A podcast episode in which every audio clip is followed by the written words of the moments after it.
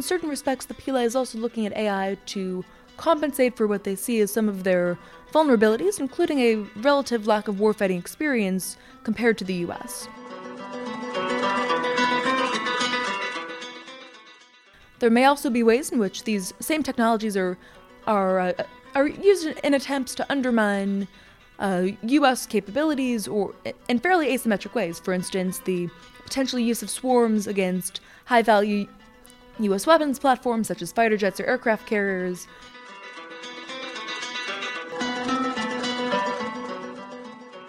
Hey, welcome back to another episode of the Modern War Institute podcast. I'm John Amble, editorial director at MWI, and in this episode, you'll hear a conversation I had with Elsa Kania.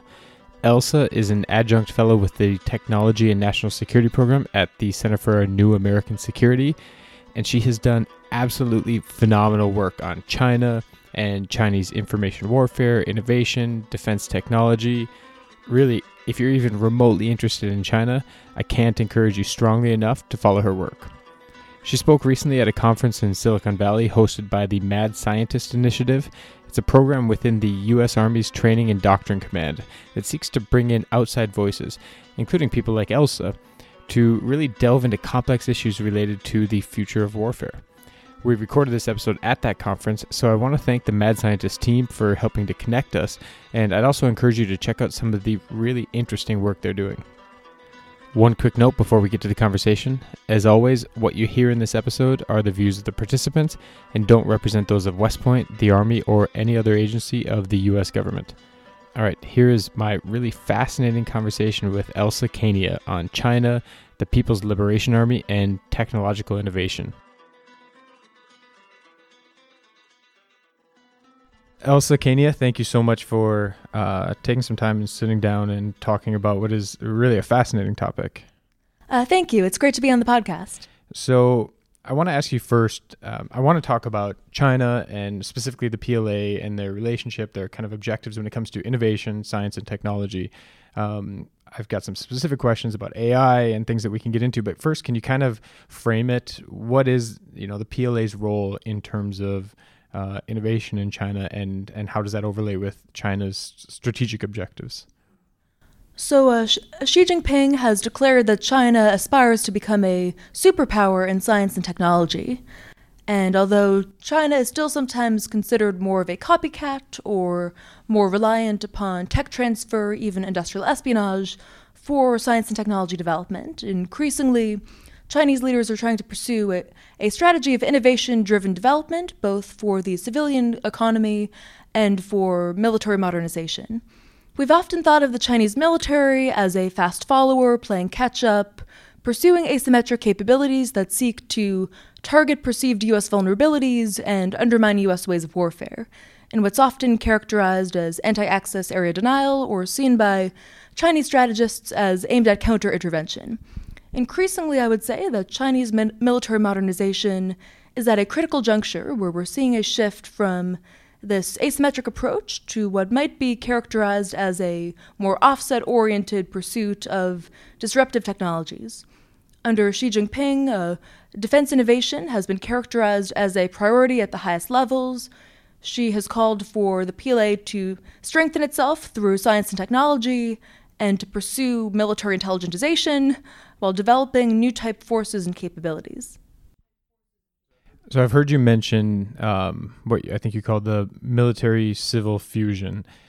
And I think that's interesting because when we think about kind of the relationship between the private sector and the U.S. military here, we think about solutions originating in the private sector and then working their way into the military. I think, how do we harness the power of Silicon Valley? Mm-hmm.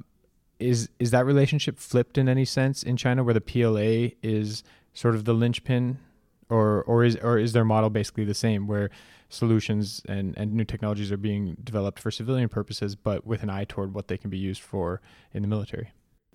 The pursuit of military-civil fusion or civil-military integration is not entirely unique to China, though under Xi Jinping, this concept, which has certainly been a priority for the Chinese military for a while, is now also elevated to the level of national strategy. As you mentioned, there are some parallels with U.S. efforts to leverage the private sector and take advantage of innovation in Silicon Valley to advance defense innovation. To some extent, the study of the history of U.S. defense innovation and some of these current initiatives has in fact informed the PLA's approach. They would characterize some of what the U.S. does as military-civil fusion as well. But I think certainly within the past couple of years, there's been a push to make military-civil fusion more of a reality within China's innovation ecosystem. Xi Jinping leads the Central Commission for the Development of Military-Civil Fusion, putting his name and power behind a high-level effort to advance this agenda across the economy and military. Seeing the creation of new joint research institutes intended to advance collaborative research and development.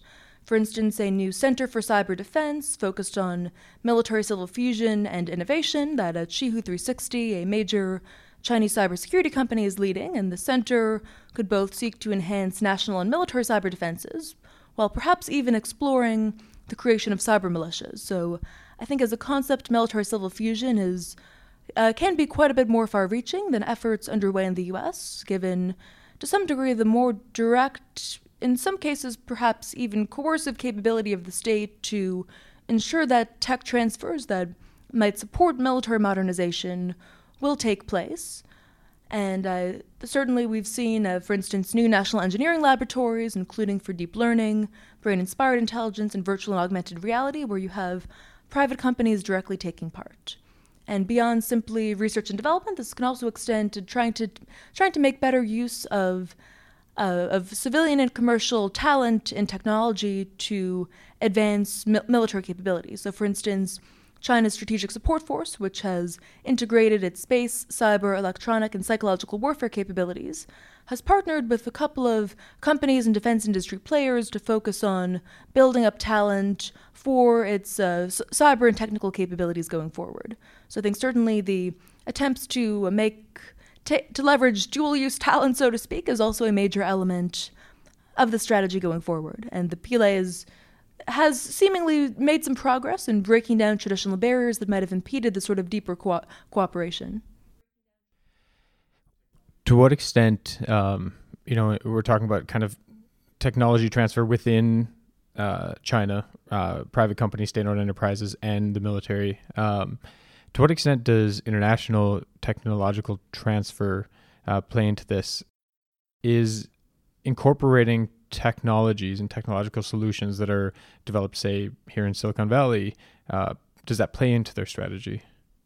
I think certainly if you look at the recent history of Chinese defense science and technology developments, and Tai Ming Cheng's work on these issues, including several books he's published, provides a fairly authoritative accounting of this. Can you explain who is that? Oh, sorry. Tai Ming Cheng, scholar at the University of California, San Diego, has written several books on the history of Chinese military modernization from the perspective of defense science and technologies. And certainly his work and the scholarship of others focused on these issues has read the pretty clear track record that the Chinese military modernization to date has often relied upon technology transfer, even industrial espionage. I think certainly going forward, it appears to be more of a focus on original, even disruptive innovation that will be truly indigenous in nature. And I think certainly part of the impetus for military-civil fusion has been the recognition that increasingly Chinese tech companies, Baidu, Alibaba, Tencent, and including their growing capabilities in artificial intelligence as national champions or China's national team in that regard, and then companies like the Beijing Genomics Institute and biotech are major, even world leaders in this field.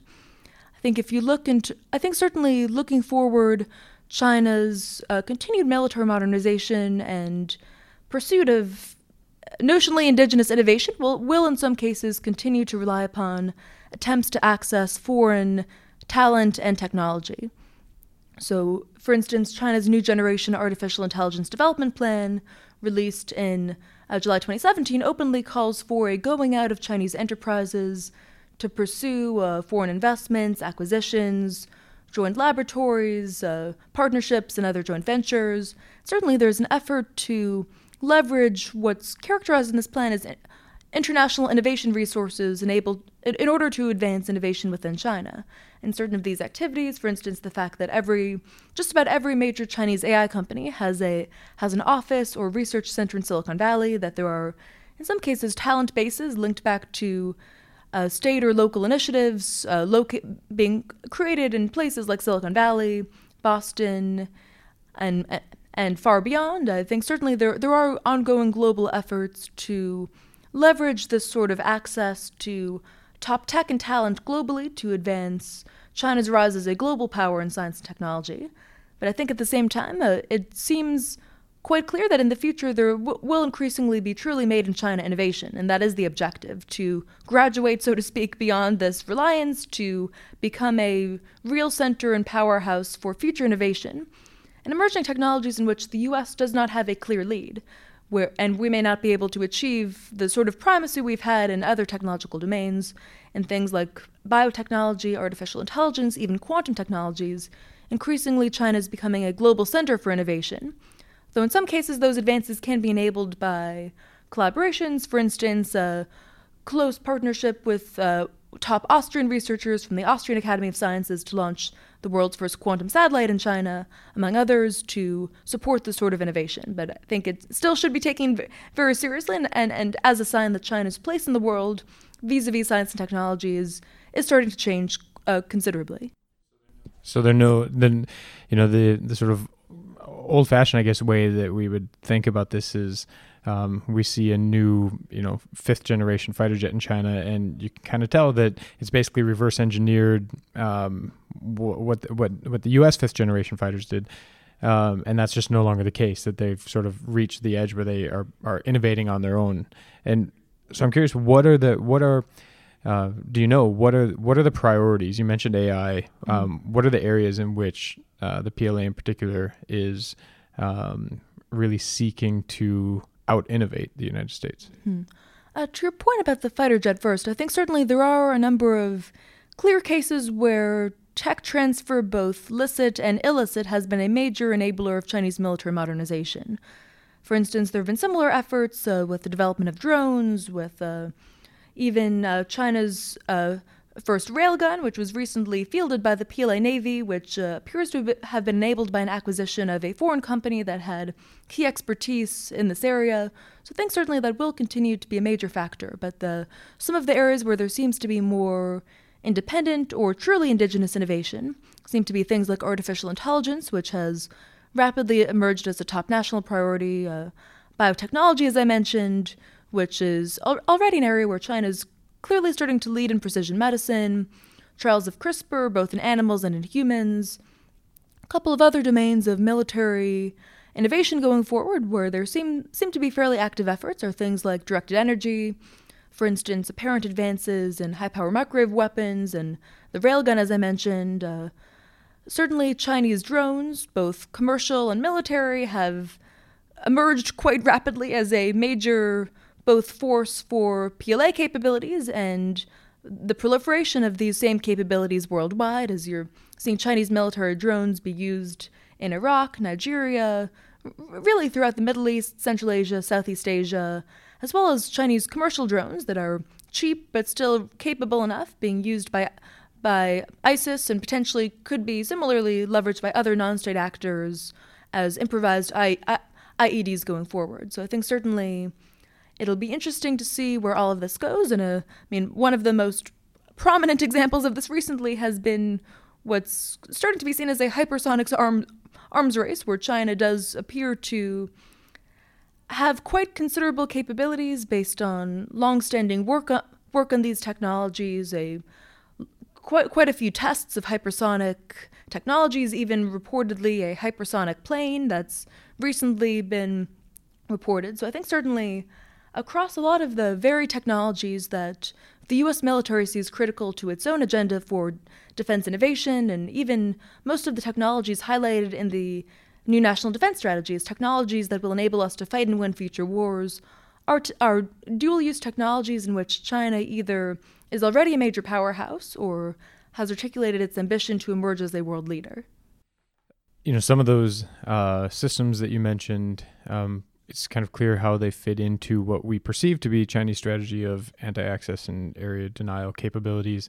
When it comes to something like AI, you know, we have an intuitive sense that AI will play a major role in the future of warfare. We talk about it all the time, how we can harness AI to U.S. military advantage.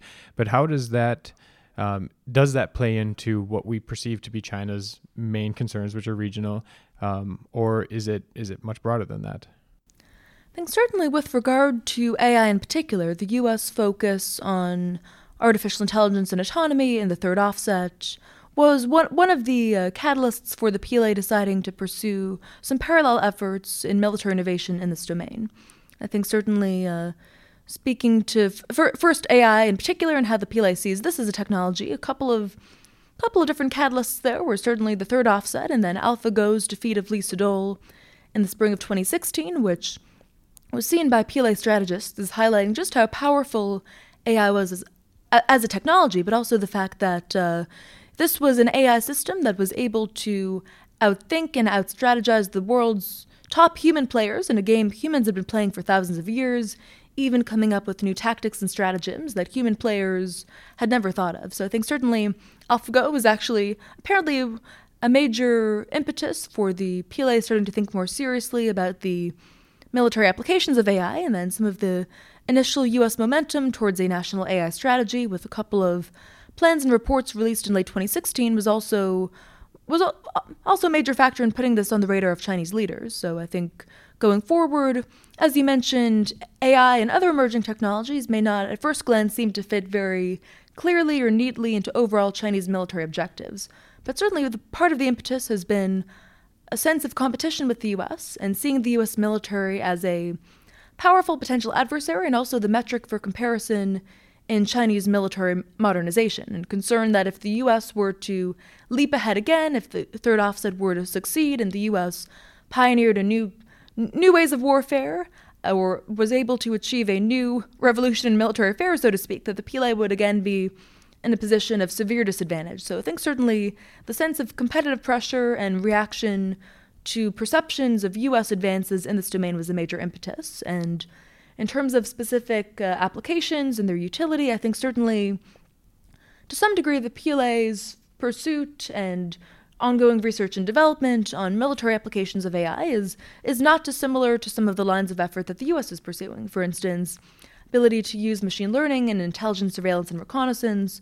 For instance, the Department of Defense's Project MAVEN has focused on this in terms of video imagery from UAVs. The Chinese military is funding the development of an algorithm that could help locate enemy ships and satellite imagery. So a lot of these ISR functions could certainly be useful in the near term. I think in certain respects, the PLA is also looking at AI to compensate for what they see as some of their vulnerabilities, including a relative lack of warfighting experience compared to the U.S. So, for instance, AI in more sophisticated wargaming and simulations, to create an intelligent blue force, which is their equivalent of a red team, AI to enhance the realism of military training, including perhaps their virtual and augmented reality. And also in terms of actual utility in the battlefield, the notion of AI-enabled decision support to commanders' decision-making is certainly something that the PLA seems to see as a killer app of sorts, or something that could provide an advantage relative to the U.S. And of course, consistent with the asymmetric focus that has characterized aspects of Chinese military modernization, there may also be ways in which these same technologies are used in attempts to undermine U.S. capabilities, or in fairly asymmetric ways. For instance, the potential use of swarms against high-value U.S. weapons platforms such as fighter jets or aircraft carriers. We may be a ways from that being a reality, but certainly the intention and directionality of China's focus on swarm intelligence is quite clear at this point. I want to ask you about one other thing that I heard you talk about, and that's you called it the intelligentization, I guess, priority. Or can you kind of explain what you mean by that? Sure. So the concept of intelligentization, or zhinenhua, is one of those interesting Chinese terms. I first started coming across it in fairly authoritative texts such as the Science of Military Strategy, put out by the PLA's Academy of Military Sciences, which essentially serves as a think tank to the Central Military Commission, or is involved in certain respects in the formulation of high-level strategic thinking, even doctrine on. And this particular text was talking about the changing character of conflict and referring to it as becoming more smart or intelligentized. And the same concept also appeared in the 2015 National Defense White Paper, which similarly alluded to an accelerating revolution in military affairs that would make future warfare and capabilities more smart or intelligentized. I think certainly if last couple decades of the PLA's military modernization has included a major focus on informatization, or Xinshihua, which is focused on the development of C4ISR capabilities, of leveraging information technology to enhance military capabilities throughout the force in the ways that the PLA had first seen the U.S. demonstrate these information-enabled capabilities, for instance, in the first Gulf War. So I think from the perspective of Chinese military leaders, intelligentization is seen as the next stage beyond informatization, that the character of conflict is changing from today's informatized or information-centric ways of warfare to potentially future warfare that could be intelligentized or AI-centric, AI-enabled. The concept seems to refer to a range of emerging technologies, big data, machine learning, artificial intelligence more broadly, that could in combination change the character of conflict in fairly fundamental ways. So intelligentization, and Xi Jinping himself in official comments, and high-level PLA leaders such as Lieutenant General Liu Guozhou, who leads the CMC Science and Technology Commission, which is essentially a would-be DARPA with Chinese characteristics, have both alluded to the importance of advancing military intelligentization, which is a concept, as like informatization, that could be debated as a little bit inchoate in meaning at the moment, but seems to generally allude to seeking to introduce AI and other emerging technologies wherever they might be relevant throughout the force for a broad range of these applications.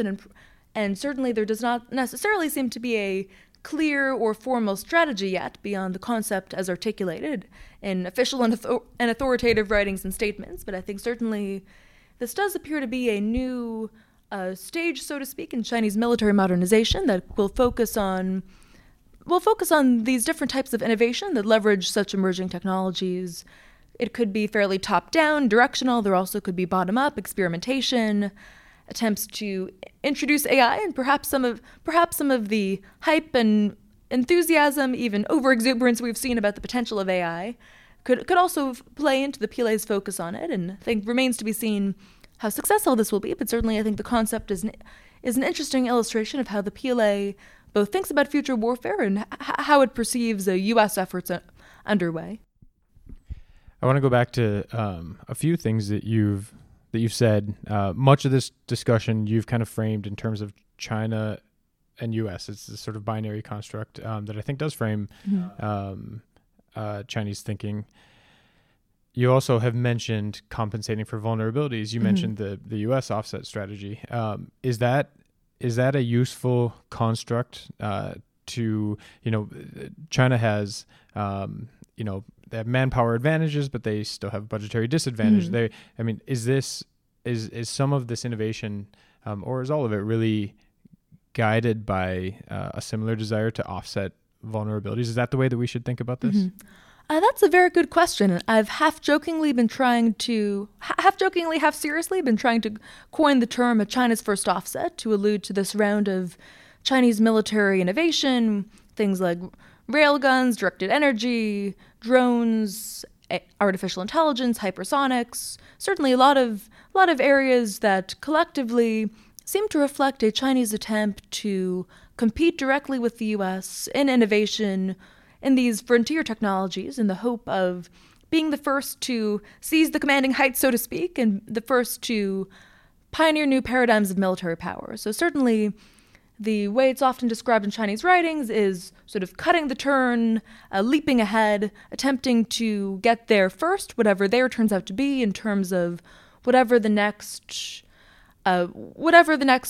conflict looks like, or whatever future warfare may turn out to be. That if China could be the first to develop new concepts of concepts of operations or even pioneer new organizational structures to meet these demands, then it could gain an advantage relative to the U.S. military. So certainly the concept of offset and U.S. offset strategies, many of which were seen as such more in retrospect than at the time, I think certainly a lot of complexity in how we think about the notion of offset and how the PLA might see its efforts similarly or differently, but I think certainly the focus on trying to achieve a disruptive advantage is quite clear, but at the same time the PLA is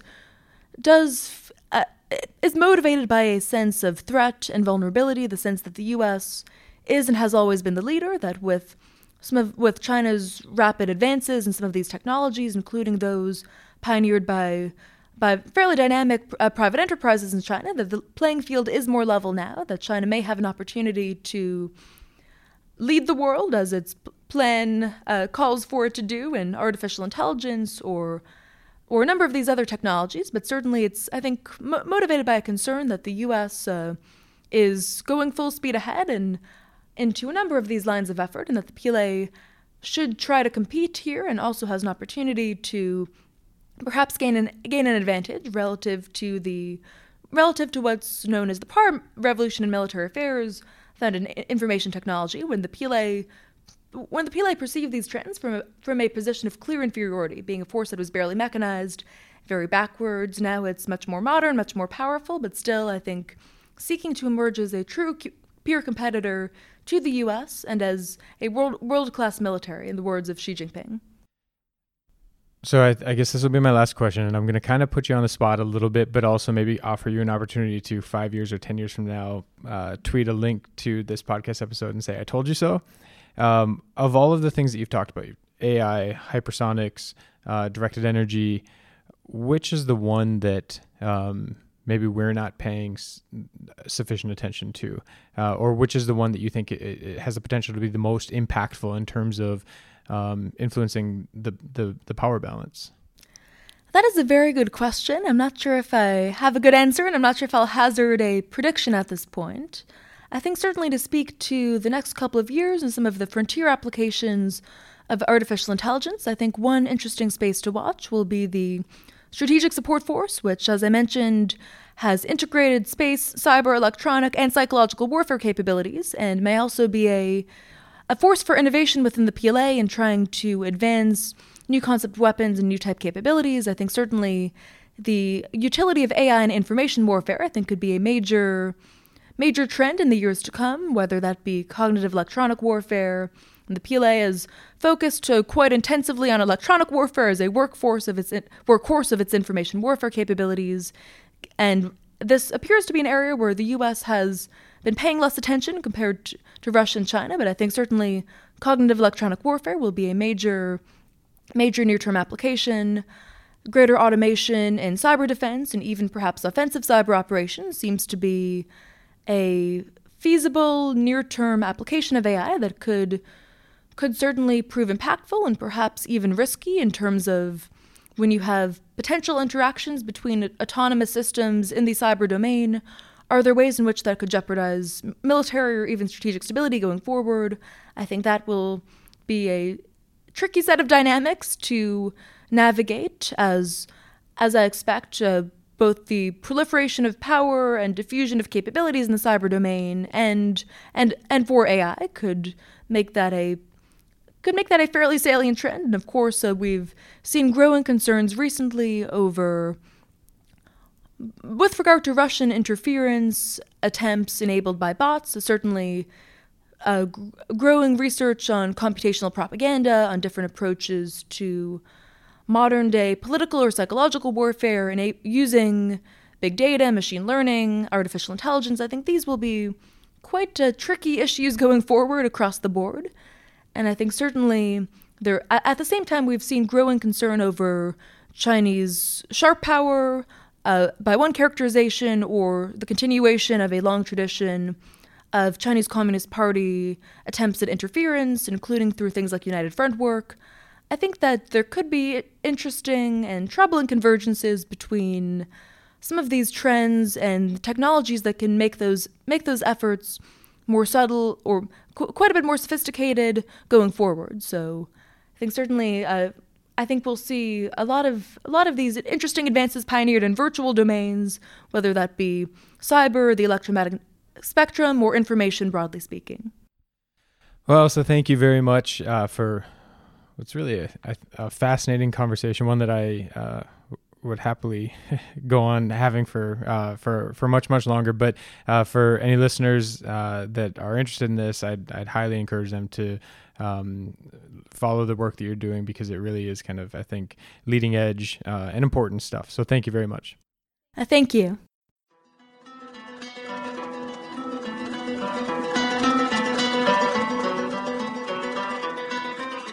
Hey, thanks again for listening to the MWI podcast. Before you go, if you're not already following MWI on social media, find us on Twitter, Facebook, or LinkedIn. We want to connect with other people with an interest in the topics we cover, and it is a great way to stay up to date on the new articles, podcast episodes, and research we're publishing every day. All right, thanks again.